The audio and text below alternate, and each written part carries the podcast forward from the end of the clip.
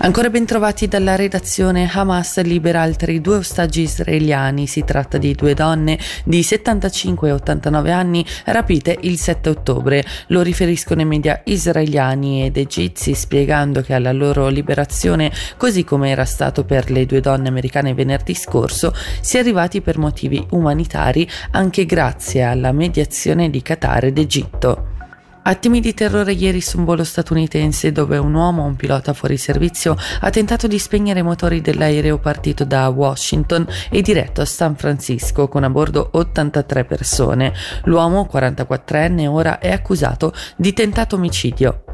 Nuovi sviluppi sull'attentato di Bruxelles del 16 ottobre si indaga su due uomini francesi presentati ieri di fronte ad un giudice parigino della Procura nazionale antiterrorismo per possibili legami con l'autore dell'attentato che ricordiamo è stato ucciso dalla polizia dopo aver causato due vittime nella capitale belga aprendo il fuoco in mezzo ad una strada. Il presidente turco Erdogan ha firmato i protocolli per l'entrata della Svezia nella Nato e ha mandato i documenti al Parlamento turco per l'approvazione finale.